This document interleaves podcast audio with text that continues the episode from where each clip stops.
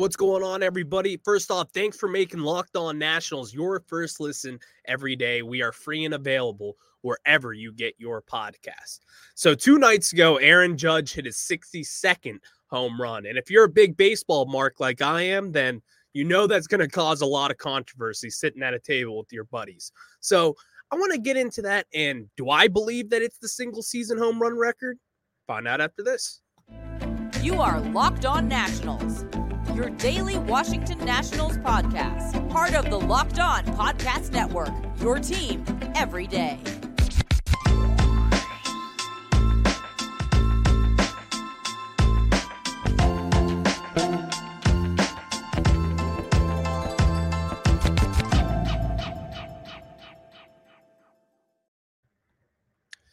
And so, guys, like I said earlier, this debate right now is an ugly one because there's so many different people with so many different or not really there's so many different opinions. They all kind of have the same opinion on it. It's either one or the other.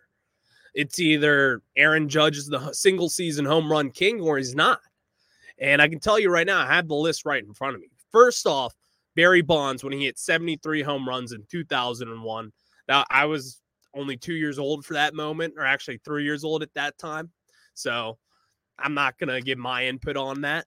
Then we have Mark McGwire sitting second with 70, Sammy Sosa hitting 66, fourth, Mark McGwire again with 65.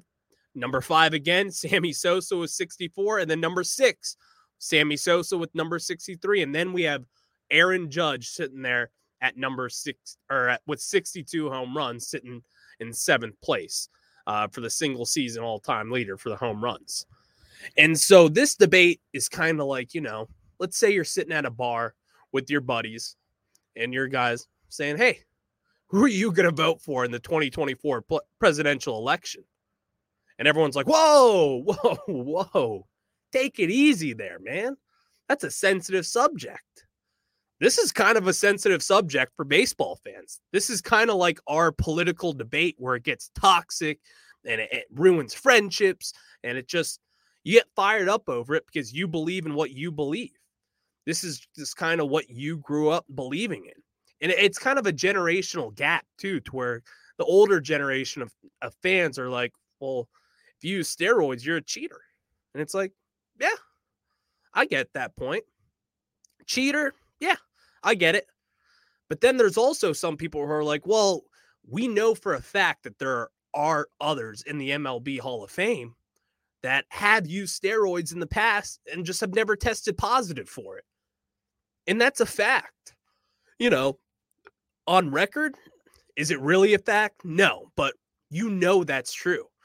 You follow baseball, you know that's true that there are people in the Hall of Fame, for example, David Ortiz, who did test positive for steroids and was elected into the Hall of Fame. And so, with that being said, his records still stand. He made it to the Hall of Fame. Barry Bonds didn't. Mark McGwire didn't. Sammy Sosa didn't this isn't a Hall of Fame discussion here. This is just an example of where people disagree and kind of the boundaries that you step in when you make this argument for whichever way you swing on the pendulum. And so, my opinion on this is just as simple as I know that there are people who have done steroids who are in the Hall of Fame. David Ortiz, he tested positive for steroids into or actually it came public i believe in 2009 to when so here let me let me take a step back actually.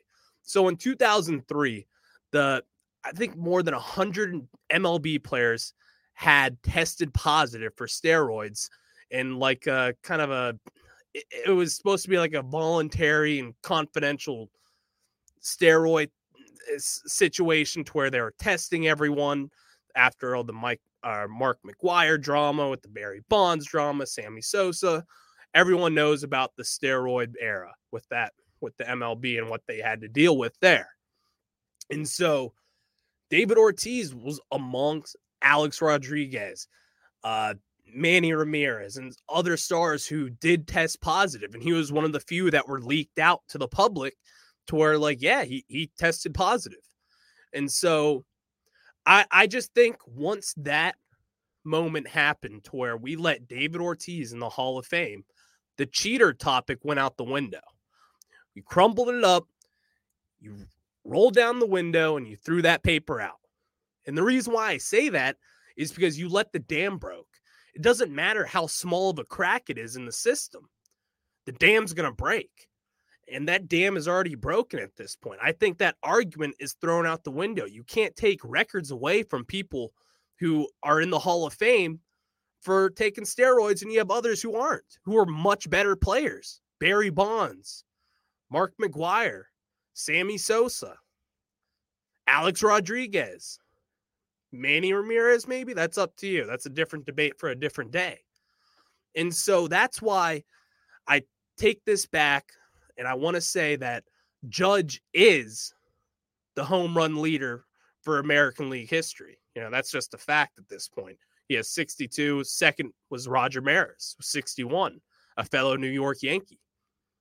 And so I, I bring that in to say that you can't make this argument anymore that Aaron Judge is the home run king for a single season across the MLB. I'm just not going to say that. I'm not going to go to that level because the like I said the dam's already broke. You can't fix something that's already broken. And that system is broken. That argument is completely broken since you let those people in to the Hall of Fame. And I'm just not going to sit here and, you know, okay, I'll congratulate him, obviously. What he accomplished is amazing. I watched every moment of it. I wanted to see every single at bat. I was one of those turned in, tuned in to ESPN every night for it. I don't care if you're skipping out on college football. I want to see this. I want to see history. 62 is an amazing number, an amazing feat, no matter which way you look at it from. If you think it, it, it was going to be the single season home run record or not, 62 home runs is only something we've seen six times in our lives before this moment or not even in my life. I've only seen it. I mean, what? I mean, if you're going to guess Barry Bonds when I was three years old, Sammy Sosa as well. Sure, I guess if you want to do that, but I'm not going to count that. This is the first time I've ever seen anything like this. And so it's just kind of an interesting debate to where I know this is going to make so many people upset, and especially a lot of the older fans. But it's an argument that is it's never going to end and it's something that's honestly i like it in a way because I, I, just feel so strongly about it and i know for a fact the other person on the table that i'm arguing about this with i'm never going to change their mind and so it's a dead end argument but it's so much fun to make i couldn't tell you why i just think that it's the fact that we're so down in our ways that we believe in what we believe so deeply and so heavily that we just don't want to hear the other way about it. But we'll argue for our point all day. We're not going to listen to the other person on the other side because we already know what we want, you know? And so, and even look at it from other sports leagues as well. How people have quote unquote cheated and taken steroids for for football. They haven't banned them from the Hall of Fame. They get a suspension? Yeah, they got a suspension. They did their time and they moved on from it. And those people who test positive for it, they're going to continue to be tested for it. If you do it a second time, then okay, let's have a talk. It's not great. But to kick someone out of the Hall of Fame for it and to take away someone's record for it, I think is nuts. And so that's kind of what I'm fighting here for, to where Barry Bonds deserves that record. Did he get it fair and square? No, I'm not going to say he got it fair and square, I guess because I know if I were to say that, we would say, oh, well, he took steroids. And yeah, I know he did. But steroids isn't some magic pill that you take to where you just can hit a home run whenever you want.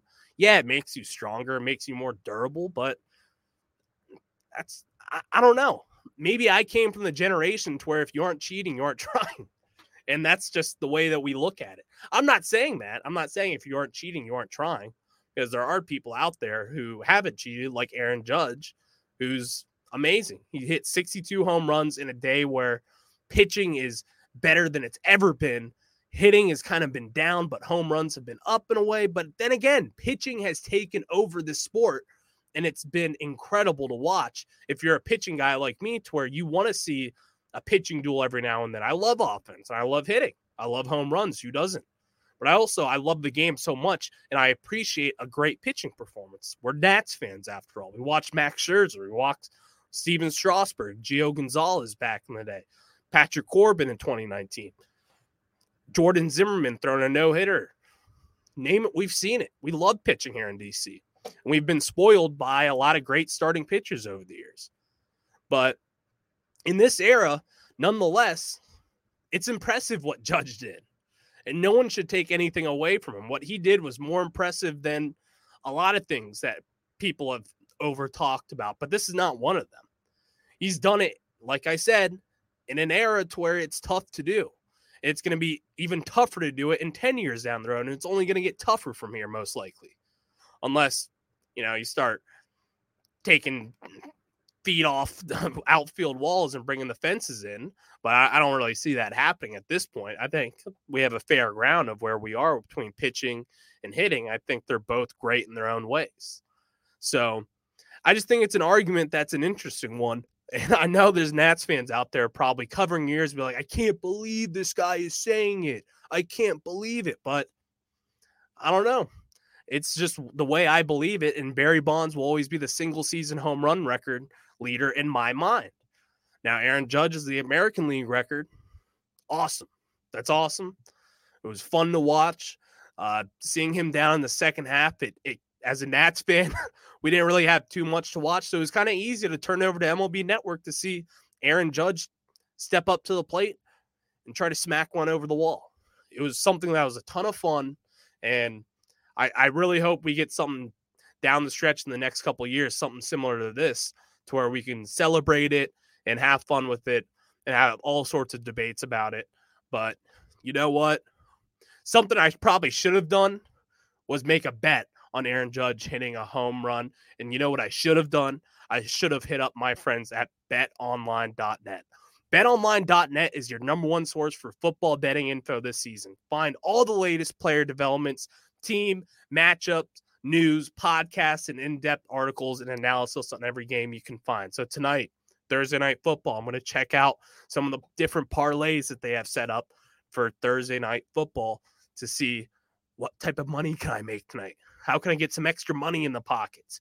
But as always, BetOnline remains your continued source for all your sport wagering info with live betting and up to minute scores for every sport out there. The fastest and easiest way to check in on all your favorite games and events, including MLB, MMA, boxing, and golf. Head to betonline.net or use your mobile device to learn more. BetOnline, where the game starts. And so now we'll make a transition some Nationals baseball after we got the steroid and home run discussion out of the way to where either you hate me or you're loving me right now. That's fine. Let's let's find some middle ground here and we can all agree that the 2022 season. Oh. Oh. The 2022 season is finally over. The most losses in franchise history from the Nationals coming in 2022. You traded away Josh Bell. You traded away Juan Soto. You basically sold everyone for the future. And so, yeah, it's a tough pill to swallow to get to see Juan Soto and Josh Bell, of course, Max Scherzer, Trea Turner, name that player, Bryce Harper, all these guys playing in the postseason, which will be tough to watch because, you know, let's just say there was a year called 2018. Anthony Rendon, he's not in the postseason, but let's say there was a year 2018. We had all these guys, all of them, and all of their amazing talents and ways to contribute to this team were on the same team, and we didn't make the playoffs. Oh, that stings to hear. That really does. And especially when you see him now with Bryce Harper when he left for the Phillies that was a tough pill to swallow because you know they're kind of our rival. I mean, I don't know about you guys, but I hate Philadelphia sports. I've made that known on this pod. Like it's just it's personal for me. It, it MJ style, it's very personal to me. And the reason why that is opening day, I believe the year was 2009 or 2010 when I was about 12 or 13 years old. I was sitting up in the scoreboard pavilion there, uh, which I believe is now called the Bud Light Terrace. Um, and so up there, it gets a little rowdier. You know, there, there's a live bar there to where there's a lot of seating, tables. It's kind of a younger crowd, but it's also for the people who are, you know, want to enjoy the game and maybe watch some other games on the TV there and uh, really hammer beers because that's kind of what that area is for. And so as a little kid, I, I, I was sitting behind a bunch of these Phillies fans, and then all of a sudden, hell breaks loose, and there are punches being thrown everywhere. And it was two Phillies fans who were fighting each other, not even a Nats fan. And so at that moment, I've been scared as hell from all these Phillies fans and whatever the hell they could do. I, I didn't like them as a kid. You didn't like them. We've all probably had a similar moment to this to where you're like, yeah, Phillies fans stink. I don't want to see them do well. They don't want to see us do well. They don't want to see anyone in the NL East do well. And I, I agree with them on that. I don't want to see anyone do well in the NL East except it's the Nats. Obviously, it's how fandom works. You root for your team, and the teams in your division you're going to root against. And so I say that to just kind of say, wow, it, it's just still amazing to me how far this team has fallen since 2019. It, eh, it's a stressful one to watch. This is something I'm going to get into more and more in the offseason to how we got to this point and why we're still at this point. You know, it's going to take a while. If we're going to be honest, it's going to take a little while to be back in the postseason. And so, as we sit here on this day, on October 6th, season's over at this point. We're heading into the off season. And I look back to the points to where Mike Rizzo was saying, I think this is going to be more of a reboot rather than a rebuild, which is like, yeah, what's the difference? Like a lot of people are like, you know, what what does that mean? Well, a reboot kind of is just basically a shorter version of a rebuild. And if you look at it this way, we have we finished the league the year with the worst record in baseball by far. I mean, the team had showed no help, no hope. The pitching situation was awful. The bullpen did step up in some ways where I didn't really expect it to. We had some guys who performed well, like our pitcher of the year, Erasmo Ramirez, which was who would have guessed that? You know, it's fine. Everything's fine. It's all good. Erasmo Ramirez, pitcher of the year in 2022. That's just the way we are, you know. It wasn't. It was kind of a slim pickings year. Like I said, who are you going to give it to? Him or Kyle Finnegan? I guess Ramirez had better stats. It's fine. Everything's fine. But these are things that we're going to have to work on moving forward and to get us back in the postseason. And, you know, I was talking to a buddy yesterday and, you know, he was asking me, like, wow, like it's honestly, it's kind of unbelievable to where we are right now with just how bad we are and how much we've fallen ever since we were climbing the mountaintop in 2019 to host the World Series trophy. Have the parade around Independence Avenue in DC downtown. So I say that and it's just it's unbelievable. I even I'm just sitting back in my chair right now to trying to put words together on how we've gotten to this point. You know, we say in 28 after 2018, it's like, okay, well, we're probably not going to sign Harper, but hey, we have Juan Soto we're going to pay now. Trea Turner, Anthony Rendon's going to be a free agent in 19. We're going to pay those guys. Stephen Strasburg. So then Anthony Rendon walks. We re-sign Stephen Strasburg. I'm not going to say anything more on that. And then 2020 or 2021 comes, trade away Trea Turner, and then you trade away Max Scherzer, and then now we're here. 2022, you trade away Juan Soto, trade away Josh Bell.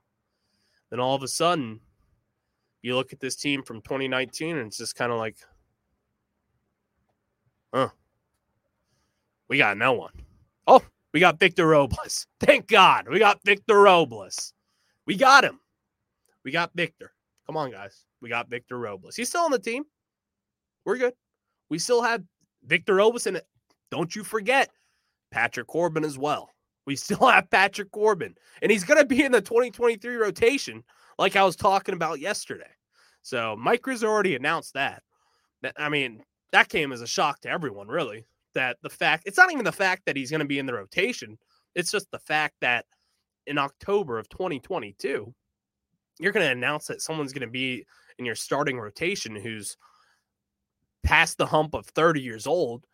Is in the last few years of a big contract.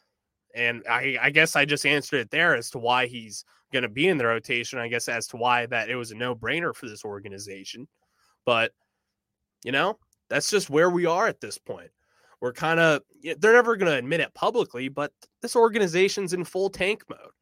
It's been in full tank mode forever as well. Not forever, but it's been in tank mode for about a year and a half now.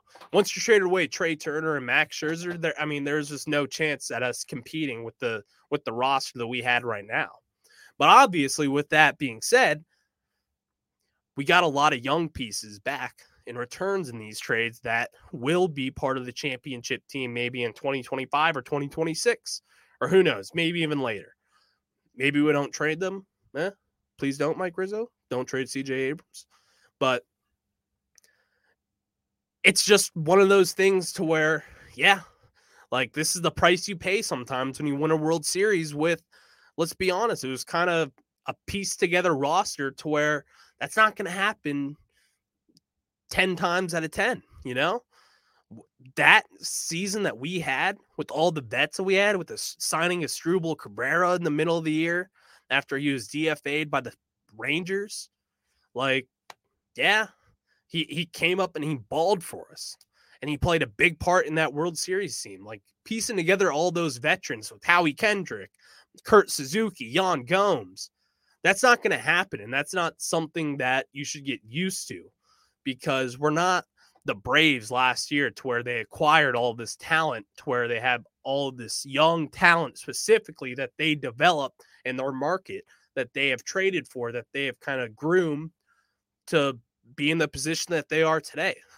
You know, we had that year, we had that window starting in 2012 to where we were that team, but we just never really took full advantage of it the way that the Braves look to be doing as we speak right now going into the postseason. They have one of the best rosters when you look up to down, from first baseman to the closing pitcher. They have a good team. And it's honestly, I look back on it to our 2012 team. I think this Braves roster and the way it's constructed is much better than we are. Even then, of course, this is without even mentioning the Dodgers, who are just the cream of the crop when it comes to this to developing talent of their own. And then even the Mets, they've kind of bought their way into competition and be competitive. But then again, I tip my cap to them. They they've got guys that they've developed on their own and kind of like, you know, trading for Edwin Diaz back in the day.